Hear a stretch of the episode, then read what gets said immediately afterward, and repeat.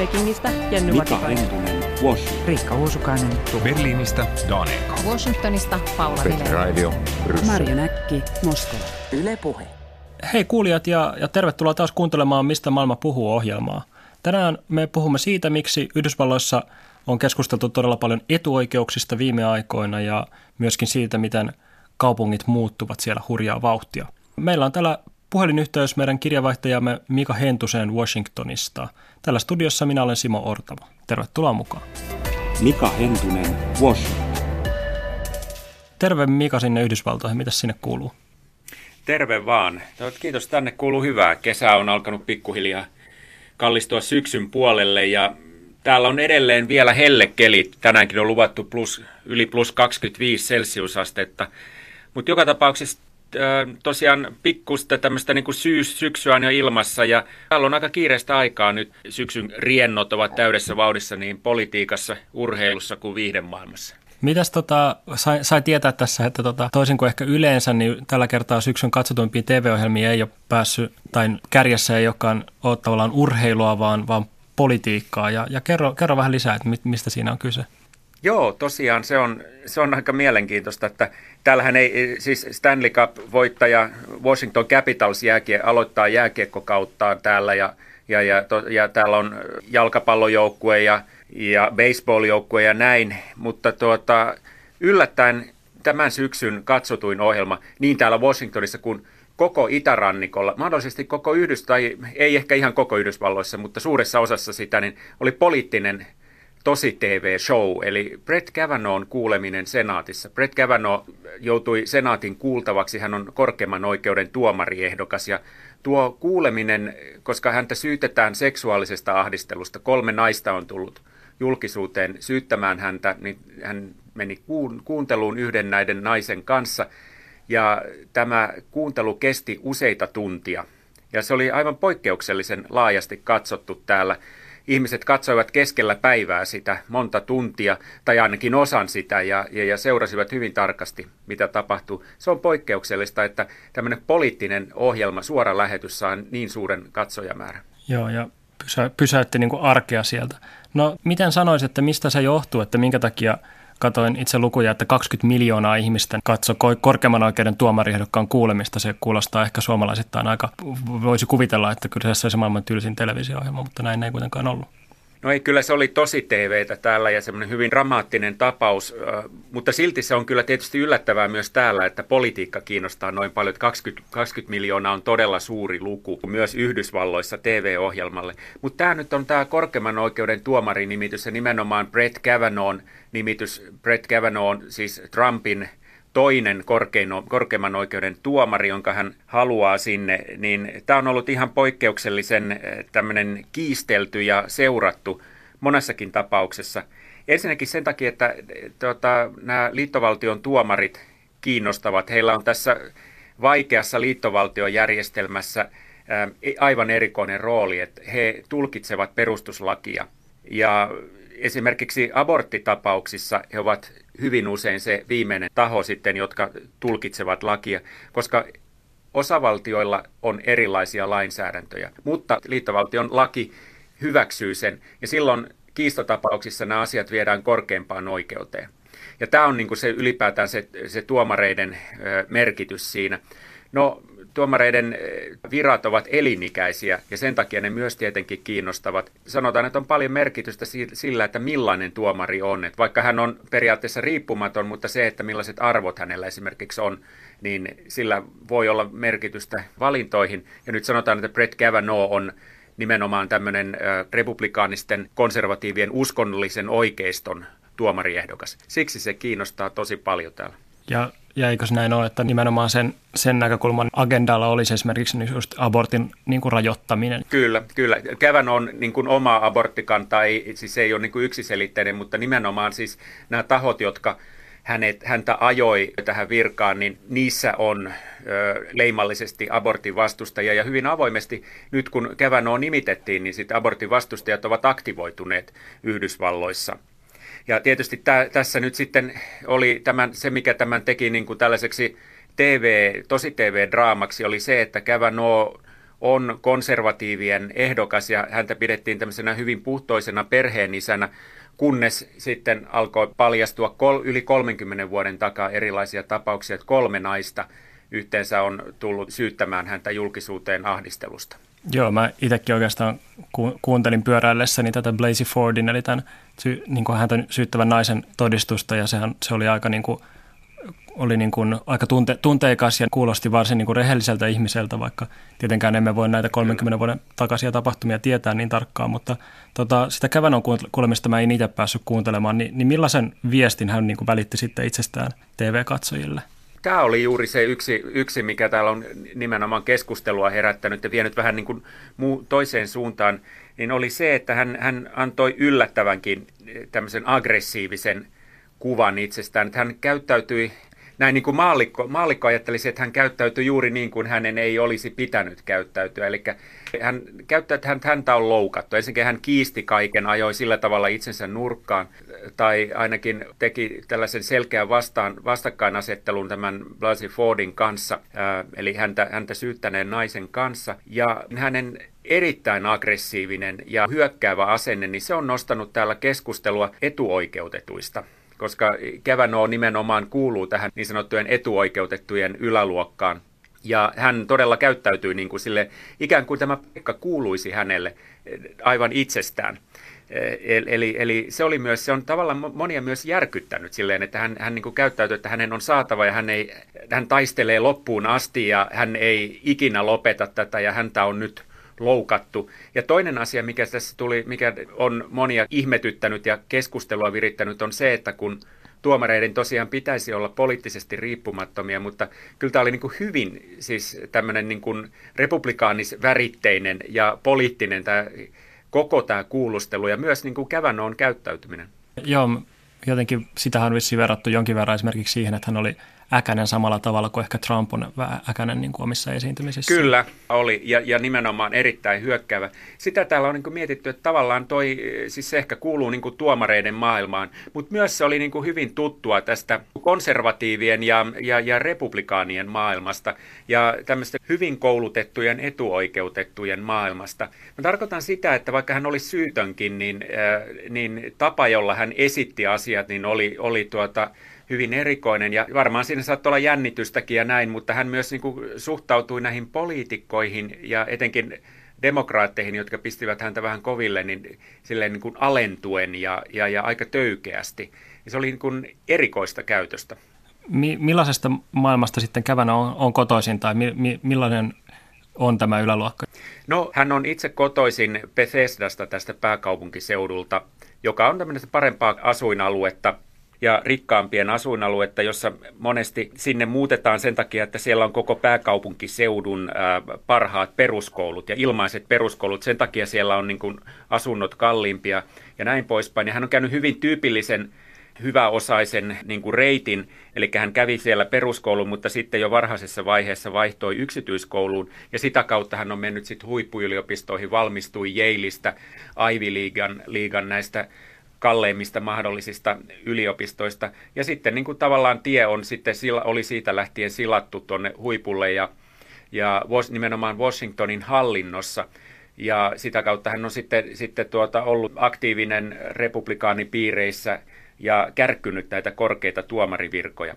Eli täällä, täällä puhutaan niin tämmöisestä etuoikeutettujen ryhmästä, jotka käyvät lapset, niin lapsesta lähtien koulua – hyviä kouluja ja sitten saavat hyviä työpaikkoja ja myös, myös kuuluvat niin kuin tämmöisiin kultapossukerhoihin. Niihin tällaisiahan on tietysti kaikkialla, mutta täällä se korostuu ja nimenomaan Yhdysvaltain itärannikolla, koska täällä on iso maa, mutta näissä johtotehtävissä ja, ää, ja, ja, ja tota, tietyillä aloilla niin ne piirit on yllättävän pienet. Ja tähän Kavanaugh kuuluu. Ja, ja myöskin nämä niin kuin syytökset, mitä häntä vastaan on esitetty, niin nehän niin kuin väitetysti on tapahtunut nimenomaan näiden niin kuin lukiopiireissä tai sitten myöhemmin Jeilin yliopistossa. Kyllä, niin, ja tämä on aika kiinnostava myös se, se että kun hän, hän oli ja tämä tapahtui, että hän käytti eh, tätä tämmöinen teiniporukka, joka oli paremmassa koulussa 80-luvulla. Kevän on nyt itse 53-vuotias tällä hetkellä, niin käytti paljon päihteitä ja, ja, ja tarko, tarkoittain alkoholia. Ja se on esimerkiksi mielenkiintoinen, koska siihen aikaan 80-luvulla niin täällä tosiaan Washington oli sellainen paikka, että täällä käytettiin paljon, kaiken ikäiset käyttivät, käyttivät paljon päihteitä ja samana sitten vähän niin kuin rankempa, rankempiakin aineita. Eli täällä oli 80-90-luvulla huumesota tässä kaupungissa. Ilmeisesti nyt Kävänoo ja nämä piirit vältty siltä, mutta, mutta tuota, se kertoo ajan hengestä. Mika Hentunen, Washington. Voidaankin jatkaa siitä vähän pitemmälle, siitä miten niin kuin Yhdysvaltain kaupungit on muuttunut ja, ja miten tavallaan se maailma, missä kävän on silloin eli on, on niin kuin hyvin erilainen kuin nykyään. Niin tota, kerro, kerro vähän lisää, että millainen kaupunki Washington oli, oli silloin 80-luvulla? millä tavalla se on ollut kahteen jakautunut kaupunki silloin? Joo, se oli itse asiassa se oli niin kuin ihan tuonne 2000-luvun alkupuolelle asti. Voisi sanoa, että kymmenen, viimeiset kymmenen vuotta vasta, niin kaupunki on hyvin voimakkaasti muuttunut. Se on edelleenkin segregoitunut. Ja kyllä täällä niin kuin on tuota, hyvät ja huonommat kaupungin osat. Mä muistan, kun mä itse asuin silloin täällä ja katsoin paikallisuutisia, niin se oli ihan epätodellista, koska 14 katu oli tämmöinen jakava linja ja sen luoteispuolella e, asuivat vähän parempiosaiset ja sitten taas tuonne tuonne tuota, niin itäpuolelle siitä, niin siellä oli nämä huonot alueet. Eli 80-90-luvulla täällä käytiin crack-kauppiaiden Pablo Escobarin Kolumbian crack-sotaa. Ja huumeita oli tosi paljon ja yli kymmenen vuotta sitä kesti. Yli 4000 ihmistä tapettiin tuon sodan aikana. Ja poliisi oli monasti täysin voimaton. Et esimerkiksi ähm, Anakostia kaupunginosa, joka edelleenkin on vähän tuommoinen niin huonompi kaupunginosa täällä, niin poliisi saattoi laittaa tiesulut sinne viikonlopuksi ja, ja, ja tulla sitten vasta maanantaina katsomaan, että millaista tuhoa on viikonlopun aikana syntynyt ja näin poispäin. Se oli, tämä oli todella erikoinen ja se, että tätä huumesotaa käytiin ja rikollisuus rehotti aivan tuossa kongressin Capitol Hillin lähettyvillä ja sitä kautta myös muualla kaupungissa. Ja tämä oli, tämä oli se, mikä leimasi Washingtonia tai tätä pääkaupunkiseutua kokonaan hyvin pitkälle. Nyt viimeisen kymmenen vuoden aikana tämä on siistiytynyt jossain määrin ja näitä huonompia kaupungin alueita, niin niitä on alettu kunnostaa ja sinne on rakennettu paljon uusia tämmöisiä hyvin muodikkaitakin, muodikkaitakin asuntoja, joihin sitten tänne muuttava väki ostaa täällä. Että tämä on ollut se tilanne. Vastaavanlaisia on ollut muissakin kaupungeissa, useissakin. Joo, tuosta tulee mieleen tietenkin The Wire Langala-sarja, missä taas ollaan Baltimoren näissä huonommissa kaupunginosissa. Niitäkin kunnostetaan, mutta tuo Baltimore on vähän niin kuin, se tilanne on heikompi. Siellä on vielä enemmän rikollisuutta edelleen ja, ja tällaisia vielä surkeampia kaupunginosia kuin mitä tällä, täällä. Joo.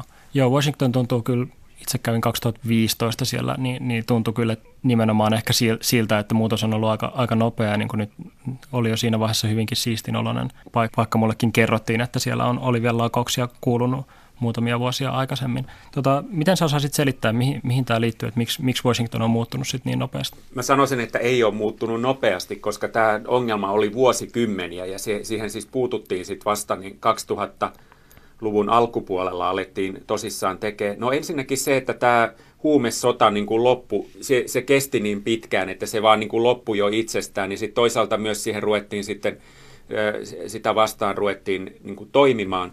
Ja täällä on ollut erilaisia ohjelmia köyhyyden kitkemiseksi ja, ja, ja tuota, näiden alueiden siistimiseksi, ja sitten nuorisotyötä on tehty voimakkaasti 90-luvulta lähtien. Mutta sitten samanaikaisesti niin Washington on, talou, täällä on talouskasvu ollut merkittävä ja sitä on jatkunut niin kuin yli kymmenen vuotta, mikä on johtanut siihen, että täällä on paljon uusia työpaikkoja. Täällä on uutta tällaista palvelualan työpaikkaa, palveluteollisuutta. Sitten esimerkiksi kyberteollisuuden työpaikkoja on tullut paljon. Eli tänne on muuttanut paljon uutta väkeä. Tämä on hyvin voimakkaasti muuttovoittoaluetta. Enimmillään 50 000 uutta asukasta on muuttanut vuodessa. Ja he tarvitsevat asuntoja, he tarvitsevat palveluja, ja siitä se on sitten lähtenyt. Ja yksi, yksi tämmöinen merkkipaalu tässä kaupungissa oli, kun baseball-joukkue Nationalsin uusi stadion rakennettiin tuonne niille vähän huonommille alueille. Tämä, tämä stadion, sen, se toi mukanaan sinne bisnistä ja liike-elämää ja sitä kautta myös uutta asutusta. Et tällä tavalla tätä on nyt kehitetty viime aikoina. Mutta esimerkiksi se Anakostian alue, jonka mainitsin, niin kyllä se edelleen, vaikka se on, se on selvästi kohentunut ja siellä kun käy katsomassa, niin siellä remontoidaan asuntoja ja rakennetaan uusia, mutta kyllä se edelleen vähän semmoinen epämääräinen on ja esimerkiksi iltasi siellä ei ole katulyhtyjä ollenkaan, että se on niin kuin pimeä edelleen ja vähän tämmöinen huonomaineinen. Millaista porukkaa sitten tuommoisille alueille muuttaa tai ylipäätään Washingtoniin?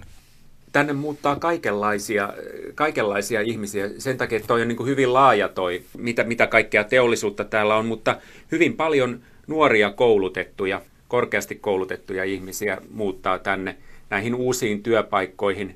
Ja sitten vähän, vähän kaiken tapaista. Täällä ei ole mitään, pääkaupunkiseudulla ei ole niin kuin ton poliittisen hallinnon ja lobbareiden ja lakimiesten niin kuin lisäksi, niin täällä ei ole mitään sellaista yhtä selkeää teollisuuden alaa, joka dominoisi. Tietysti puolustusteollisuus on aika tärkeä ja kaikki, mitä siihen kuuluu. Mutta esimerkki, esimerkkinä, niin kuin mainitsin tuosta on kyberteollisuus, niin sanotaan, että kyber, kyberyrityksissä äh, on pääkaupunkiseudulla 40 000 avointa työpaikkaa tällä hetkellä. Onko tällainen ilmiö näkyvissä myös muualla Yhdysvalloissa, että onko, onko nimenomaan tällaista niin suurta muuttoliikettä tapahtumassa nimenomaan hyvien, hyväosasten ihmisten parissa? Tai? On. Se on useissa kaupungeissa on näin, että yksi esimerkki tästä on Portland, Oregonissa, joka on kaikissa näissä mittauksissa, niin se on top 10 ja kiinnostavimmissa kaupungeissa ja muuttovoittopaikkakunnilla. Se on hyvä esimerkki. Tai sitten Austin, Texas, tällaisia, jossa on, jossa on niin kuin demografia voimakkaastikin muuttunut viime vuosina. Sinne on tullut paljon uus, uusia työpaikkoja, IT-teollisuutta ja kaikenlaista ympäristöteknologiaa ja näin. Ja ne ovat sellaisia niin kuin haluttuja asuinpaikkoja, lapsiperheille. Ja niissä on hyvin voimakkaasti sit muuttaneet, siinä on muuttanut tuota, kaikkialta Yhdysvalloista, ää, etenkin nuoria koulutettuja ihmisiä. Joitakin muitakin on, Kaliforniassa on, Kalifornian kaupungit on tietysti tämmöisiä kiinnostavia, ja sitten joku Chicago. Mitä tavalla ihmiset sitten hakee näistä? Onko se pelkästään työpaikkoja vai onko se myöskin joku ilmapiirikysymys? Joo, ilmapiiri ja sitten kulttuuri kaiken kaikkiaan. Esimerkiksi tämä Portland, Oregon, niin sehän on niin kuin yksi edistyksellisimmistä joka suhteessa, tai lähes joka suhteessa Yhdysvalloissa. Se on erittäin ympäristötietoinen, se on ilmastotietoinen paikka. Lisäksi siellä on hyvät koulut lapsille, ja siellä satsataan kouluihin ja koulutukseen. Ja sitten tietenkin niin kuin upea luonto, että se on niin kuin tämmöinen elämäntapapaikka. Joo, joo toi Austin, jossa, jossa meitä myös kävin samalla reissulla 2015, niin ei niin kuin muistuttanut juuri lainkaan niin kuin sitä ympäröivää Teksasia, joka oli niin kuin, joka Joo. on tietenkin perinteisten arvojen ja konservatiivisempi alue, ja Austin oli sitten hyvin, hyvinkin semmoinen niin kuin kaupunkikulttuuri paikka. Vastaavasti sitten näiden, näin niin kuin vastapainoksi on niin kuin useita kaupunkeja, jotka on tavallaan taantuneet tai josta on tullut tämmöisen niin kuin raskaan teollisuuden tai halvan työvoiman kaupunkeja niin kuin entistä leimallisemmin. Tulee nyt äkkiseltään mieleen esimerkiksi Memphis, totta. Se oli aika, ihan keskustassakin oli ihan autioituneita tontteja. Ja, tota, mitä sitten, onko Yhdysvalloissa yritetty puuttua tähän kehitykseen jollain tavalla tai millä tavalla? Ei selkeästi. Tämä, tämä kertoo tästä niin kuin koko maan sisäisestä kehityksestä, eli, eli täällä on niin kuin alueelliset erot on kasvaneet hyvin voimakkaasti. Mä asuin 2001-2007 täällä ja sitten tulin takaisin viime vuonna, eli mulla on niin kymmenen vuotta siinä eroa, niin se oli yksi semmoinen niin silmiinpistävistä eroista, mitä oli tässä sinä aikana tapahtunut, että tietyt alueet on lähteneet omille teilleen ja, ja, ja sitten on tämmöisiä vähän niin kuin taantuvampia alueita. Että ei siinä oikeastaan liittovaltion tasolla ei ole tehty mitään tämän kehityksen estämiseksi, vaan etenkin niin kuin näin, että tietyt alueet lähtee kehittymään ja tietyt ei. Mutta se liittyy siis näihin uusiin teknologioihin, se liittyy tietenkin IT-teollisuuteen, se liittyy niin kuin hyvin voimakkaasti ympäristöteknologiaan ja, ja, ja kaikenlaisiin, ja sitten juuri esimerkiksi kyberalaan. Minkälaista eroa sillä on, että onko, onko liittovaltion johdossa sitten republikaani vai demokraatti? No kyllä silloin ihan selkeästi on, on ero. Trumpin yksi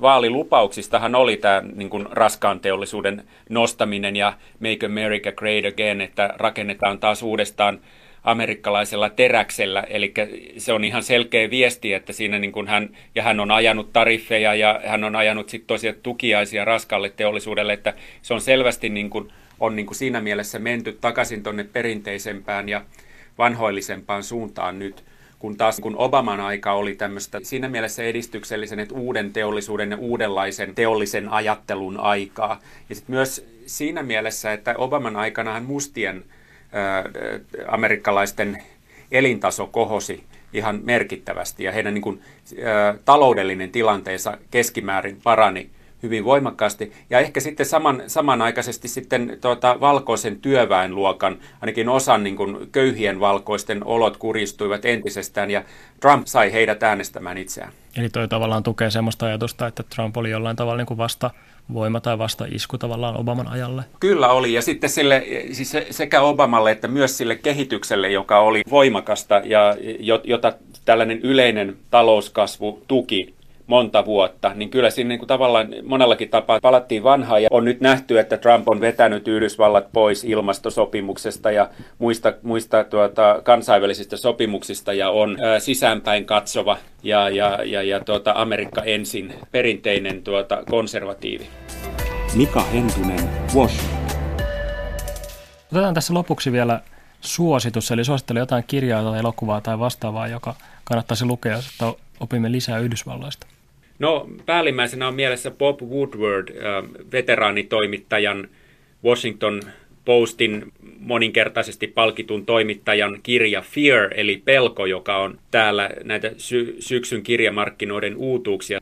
Kyllä se on semmoinen hyvin tärkeä kirja siinä mielessä, että Woodward kertoo Trumpin valkoisesta talosta. Se on ajankohtainen, mutta ennen kaikkea se, siinä on tärkeää se, että hän on niin dokumentoinut koko tämän Trumpin kauden. Kun siinä tapahtuu niin valtavasti, päivittäin tulee uutisia ja monesti jopa isoja, siis useita isoja uutisia päivässä, ne ei millään tahdo pysyä perässä ja sen takia on niin tärkeää, että joku on kirjoittanut ylös sen, mitä kaikkea on tässä vajaan kahden vuoden aikana tapahtunut Valkoisessa talossa. Ja, joo, ja tosi, tosiaan tämä Woodwardin Fear löytyy Suomessa äh, kirjakaupoista ja verkkokaupoista englannin kielellä, ja, ja, ja tsekkasin myös, että sähköinen versio ja äänikirja löytyy ladattavissa netistä. Kiitos hei Mika tästä. Mä luulen, että tässä oli kaikki tältä erää. Hyvää syksyn jatkoa sinne, sinne Washingtoniin. Kiitos ja samoin sinne Helsinkiin. Tässä oli meidän Mistä maailma puhuu ohjelma tällä kertaa. Muistakaa kuunnella myös maailmanpolitiikan arkipäiväohjelma Areenassa. Siellä Liselot Lindström on jututtanut Keniaan lähteneitä suomalaisia yrittäjiä. Meillä taas seuraavassa Mistä maailma puhuu jaksossa on vieraana Moskovasta kirjeenvaihtajamme Marjo Näkki. Minä olin Simo Ortamo ja kiitos kaikille kuulijoille tässä. Kertokaa ohjelmasta kavereille ja tutuille ja hyvää syksyn jatkoa itse kuulle.